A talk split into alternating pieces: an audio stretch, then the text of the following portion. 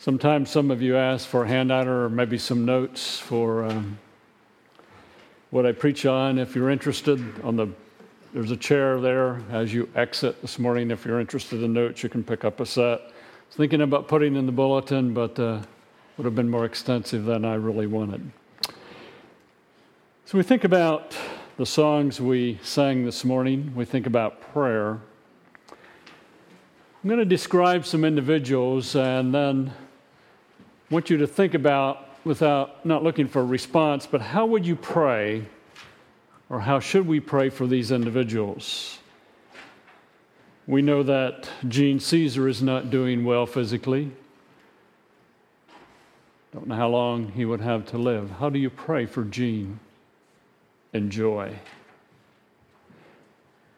Scott and Darlene do okay financially. Scott has been at his job for 20 plus years now, I think. And overall, life would look fairly good for them. How do you pray for them? How do you pray for a student in school,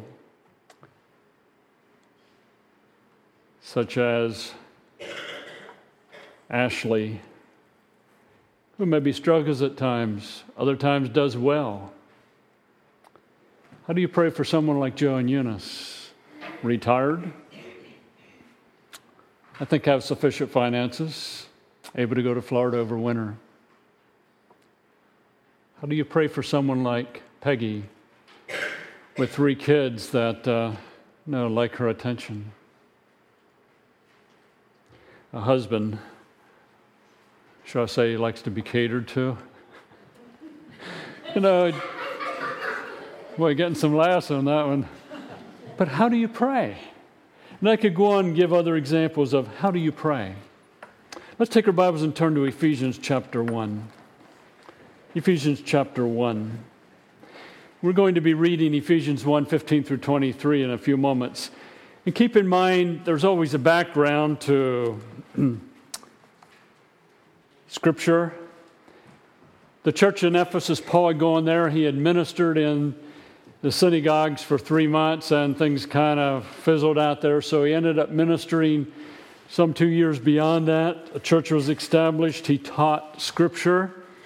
And then we know that there was some other issues because Artemis was involved in worship, false worship, and things were made and sold for false worship, and that influenced you know, some of the tradesmen in Ephesus, there was a riot.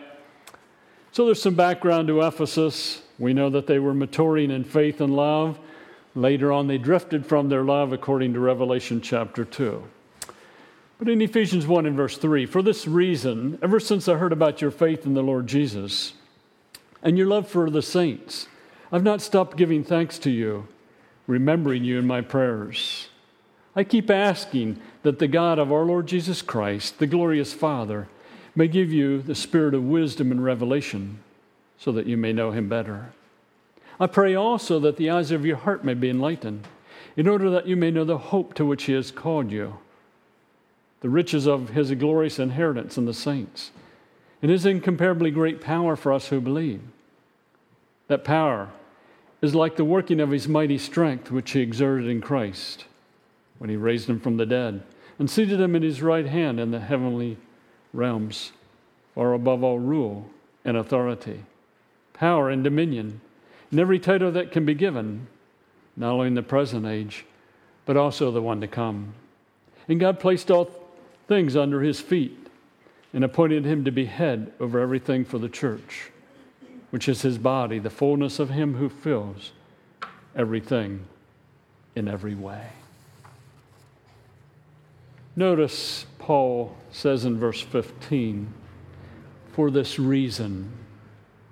For what reason? If you look at verses 3 through 14, you'll find that Paul has already written to them and said that you've been blessed with every spiritual blessing in the heavenly realms. You're going to be presented holy and blameless to God. He says you've been adopted as a child of God. In Christ, there's redemption, there is forgiveness according to verses 9 and 10, made known the mystery of God's will. It says you believers have been chosen for God's or the praise of God's glory. And he also says you've been marked with a seal, that seal being the Holy Spirit. For this reason, in light of you're going to be presented holy and blameless, you've been adopted, you've been redeemed, you've been forgiven, and so on. In light of those spiritual blessings, he says, I also I heard about your faith in the Lord Jesus and your love for the saints. They were maturing. I've not stopped giving thanks for you and remembering you in my prayers. As we think about Paul's prayer here, I want you to think about spiritual blessings. The context of chapter 1, 3 through 14, determines how Paul prays in verses 15 through 23. He's writing to a redeemed people, forgiven people, those who are going to be presented to God holy and blameless, those who have been sealed with the Holy Spirit. He's talking about spiritual things, spiritual blessings in the heavenly realms. And he prays accordingly. He prays concerning the inner life, if you please, of the life of the Ephesians, not the outer circumstances or change in their circumstances. Spiritual blessings in the heavenly places. And he prays about the inner, the spiritual, for the believers in Ephesus. See, what happens inside in the mind, the beliefs, the attitude, the desire, and the will in a local church determines what happens in the outside. See, the way I live in my responses comes from what is inside. He begins with spiritual blessings, and then he prays about where they are on the inside. The will of God for us, for believers, is to live from the inside out. From our minds, our beliefs, our attitudes, our will, our desires living and responding to our circumstances. And as you look at this passage, the inner choices of acceptance of circumstances results in giving up a demand for a change in the outer circumstances. How often we want something outside to change, and God says, I want to deal with your inside first. That's, he begins Ephesians with spiritual blessings. Of what value is a change in our outer circumstances if we have not known Christ in the previous circumstance? God, I want this to change. And it changes. But we didn't know Christ in the circumstance. Of what value is the change? If we didn't know Christ where we are and the circumstance changes, of what value is it? We didn't know Christ then? We probably won't know or experience Him when a change takes place. In reality, we have become more selfish, dependent upon self, and move from Christ. So you're going through a difficulty and you say, God, change it. And He changes it. But you didn't know Him in the difficulty. And what benefit is the change? You're going through a good time. And most people in a good time don't say, God, change it. but if you didn't know God in the good time and your good circumstance kind of went downhill to not so good, if you didn't know him in a good time, you probably won't know him very well in the next word, next experience. Outward change in circumstances, which comes before inward choices to experience spiritual blessings, results in a growing self sufficiency and a demanding spirit.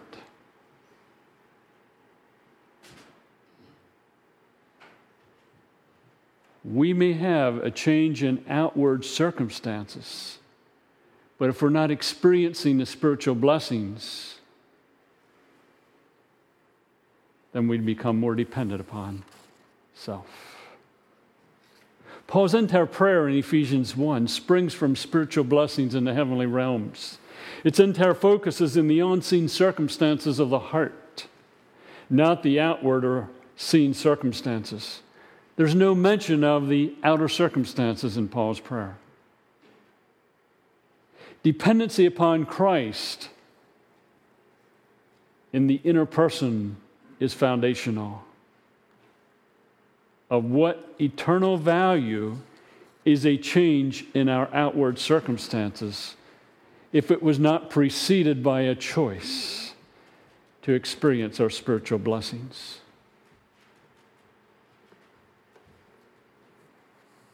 So, Paul says, for this reason, spiritual blessings, I heard about your faith.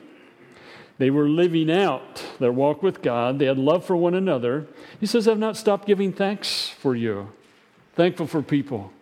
Thankful for the believers in Ephesus. And remembering you in my prayers. I find it interesting in verse 7, 17.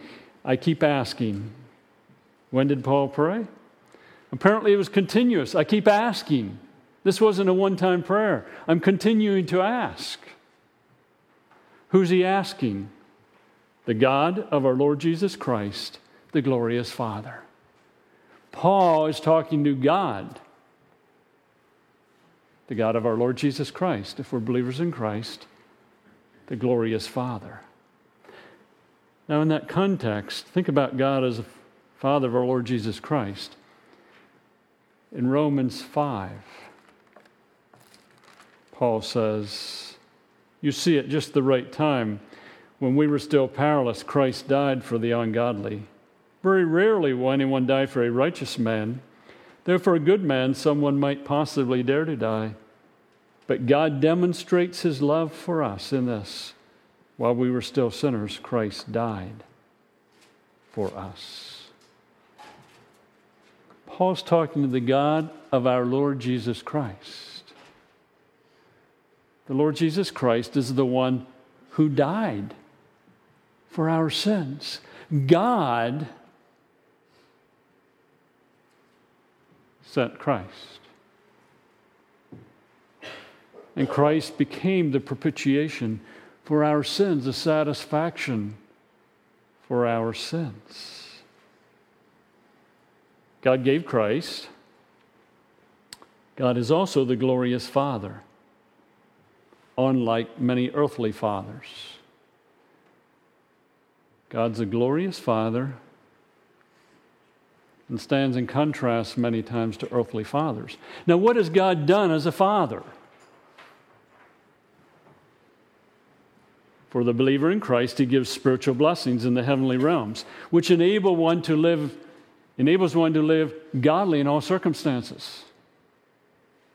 Now, think about a father, earthly father, who gives in an unseen realm.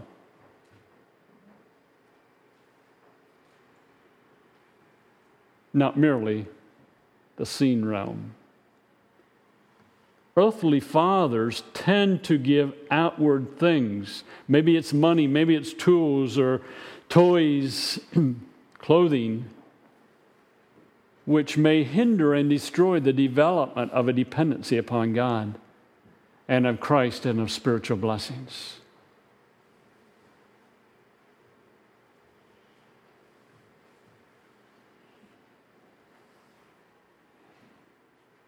God gives unseen spiritual blessings for the inner person. Earthly fathers are we giving unseen blessings to our children? And I'm not saying it's wrong to provide and give material things, that's not my point. But if we only give that to the exclusion of the inner, what happens? I may have shared this before, but I think it bears repeating. Ruth Ann and I were living in Chattanooga. We were, when I say dirt poor, we were dirt poor. And one Christmas, we didn't have a, a nickel to buy any gifts for anyone in the family. And I thought, well, for my dad, I'll give him something unseen, not something material. So I wrote him a letter, at least six pages long. Know, the eight and a half by 11 notebook paper. And I wrote him a letter, and I just said, Dad, I want to thank you for this. I want to thank you for that. Here's a quality you taught me, and so on. I was saying, Dad, thanks for being a dad that gave me unseen things. That's what Jesus or what God is doing. Paul says, I'm praying to the glorious Father who gives spiritual blessings in an unseen way. As earthly fathers, I pray that we will learn and grow in leading our children, our grandchildren, to rest in spiritual blessings. Yes, we may give things seen, and I'm not saying that's wrong, but let's model our Heavenly Father and give unseen blessings. Let's take a moment and just stop and pray. Father, those of us here who are fathers and grandfathers, work in our lives that we grow in understanding the spiritual blessings that you have given to us. The unseen, the blessings in the heavenly realms. May we have understanding of how to share with our children and our grandchildren unseen blessings, helping them to understand what they can have in Christ or what they do have in Christ, to understand that there's more to life than the seen. And as we may give them material things, may we help them not to find joy and contentment in them, but in you and to use those seen things for your glory. We desire that, Father, for your glory. For it's in Christ's name I pray. Amen. Paul says, I continue to pray for you. And how does he pray? That the glorious Father may give you, that is, the believers in Ephesus, and I think we can make it applicable to us today also, a spirit of wisdom and revelation. He talks about the Spirit. In light of the text, I think it's referring to the Holy Spirit. Now, I realize in verses 13 and 14, he'd already said, You've been given the Spirit as a deposit guaranteeing your future inheritance.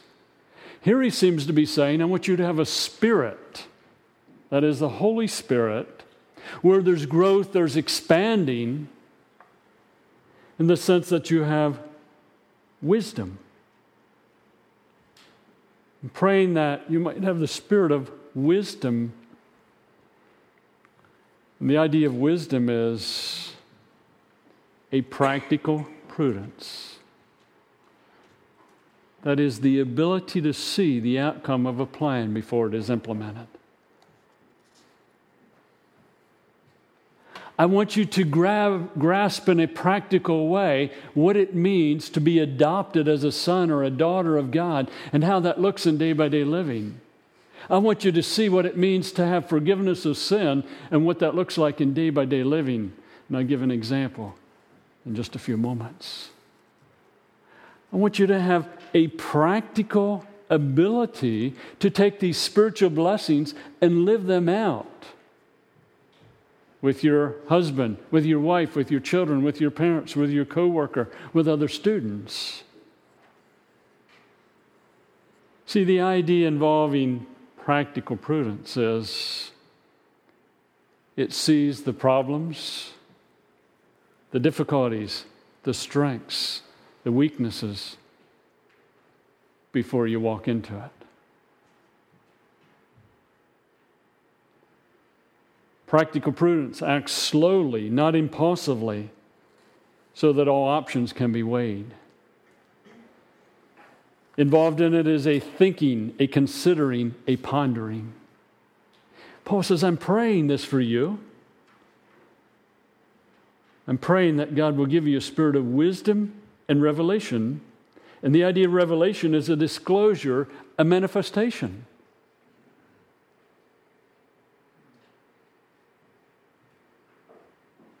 Why? Why is Paul praying that? So that you may know him better. The idea of know is to be certain, to experience a personal acquaintance, Does anyone here know President Obama? Anyone here know President Obama? We know about him, we know he's our president, but I don't think any of us know him. We're not personally acquainted with him. We haven't sat down and talked to him, we haven't interacted with him. So if I were to say, Do you know Pastor Dan? Probably many of you would say, Yeah, I know Pastor Dan. There's an acquaintance, there's a practical knowledge. And he is saying, I'm praying that God might give you a spirit of wisdom and revelation so that you might know, experience, be acquainted with God. That is, with Him. God who gives spiritual blessings in the heavenly realms. You might know Him, you might experience Him in moment by moment living. God wanted the Ephesians to have God to be real in their moment by moment living, to have this practical knowledge of being adopted, being sealed with the Holy Spirit, and what it looks like in life. Now let's take an example of what an answer to Paul's prayer might look at, look like. In Ephesians 1, in verse 4 For he chose us in him before the creation of the world to be holy and blameless in his sight. How many times do we as individuals dwell on how we may have sinned or blew it? I did this yesterday, I did this this morning. We dwell on our sin. Or we dwell on how terrible we are. You consider the end result of that, where does that take you? Takes you away from God, takes you towards bitterness, and it leads to a sin centered life rather than a Christ centered life. Paul says, I'm praying that you might have a spirit of wisdom and understanding to see what it looks like in life. You're criticized from others. Others direct criticism to you. You ever been criticized? You ever been tore down? How long did it take you to get over that? About 10 seconds. Plus a few minutes, plus a few hours, plus a few days, sometimes depends who criticizes. So Paul prays that the believers in Ephesus would have a spirit of wisdom and understanding to recognize that that criticism for the believer in Christ does not stand because God has already says, I'm going to, be, I'm going to present you holy and blameless before me. So you can choose to let it go. You're critical of another believer. You know, you tear someone else down wisdom and understanding to grasp that God doesn't accept that. So you're having a husband and wife or family squabble, maybe with your kids or your parents, and you end up criticizing and tearing one another down. And then you think, ah, oh, yeah, Pastor prayed Sunday morning that God might give me a spirit of wisdom and revelation so that I might know God better. I'm tearing someone down and that criticism doesn't stand before God because they're going to be presented to God holy and blameless. I got to quit this.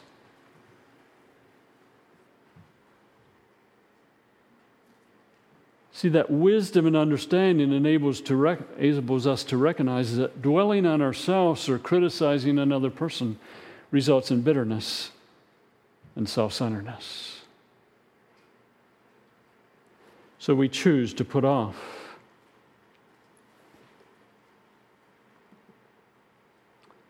incorrect thinking, we choose to put on the fact that I've been blessed with every spiritual blessing. I'm going to be presented to God holy and blameless.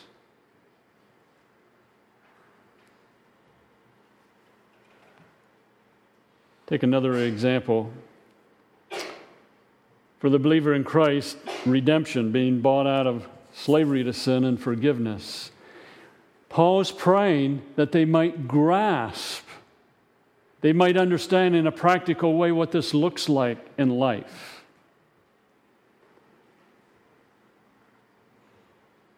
Well, think about humility versus pride,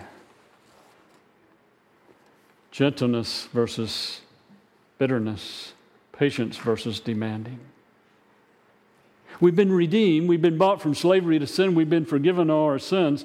That humbly, we humbly come to God and say, God, I need you to live my life. I don't have the ability. Work through me.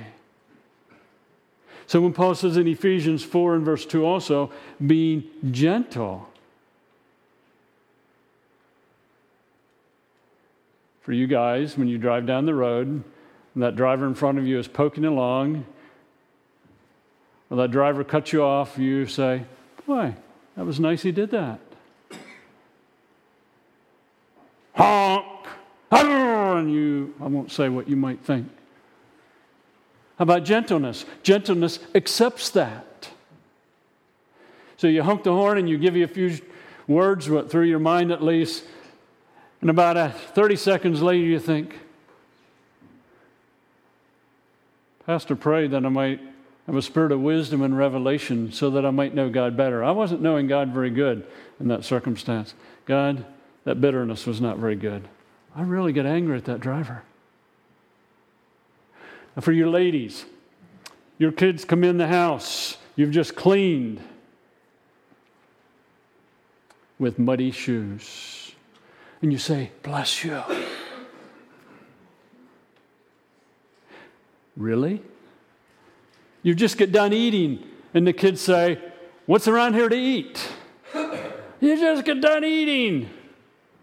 You think, gentleness. I want to know Christ in this circumstance.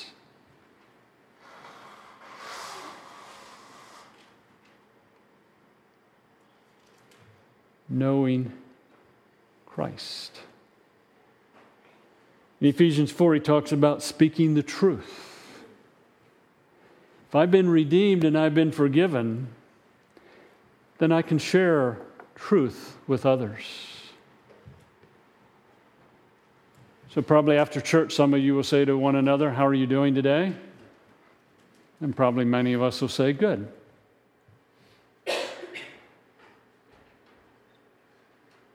Really?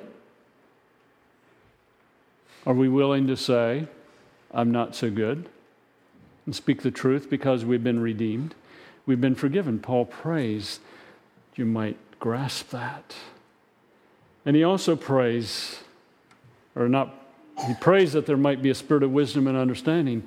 But in Ephesians 4, he talks about forgiveness.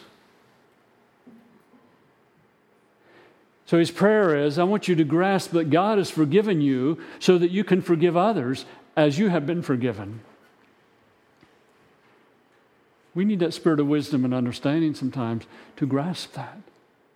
How many of us have carried unforgiveness around for a couple seconds, a couple minutes? I've run into people that have carried on unforgiveness for years. They weren't willing to forgive and restore a relationship. spirit of wisdom and understanding grasp what that looks like in daily living. We wrap it up. How do you pray for someone like Joy and Gene? Lord, may they have a spirit of wisdom and revelation that they might know you, experience you in the process of what Gene is going through. How do you pray for someone like Scott and Darlene? They might have a spirit of wisdom and revelation as things go well in life. How do you pray for a student, whether it be Ashley or a, or a Ben or a Charlie? They might have a spirit of wisdom and revelation to experience Christ. Know Christ. How do you pray for a Joe and a Eunice that in the midst of their retirement, they might have a spirit of wisdom and revelation? Dealing with the inside, how do you pray for a mother like Peggy? A spirit of wisdom and revelation that she might know Christ. Or you can go beyond that. But I think that's a very, very good place to begin. Father, teach us to pray.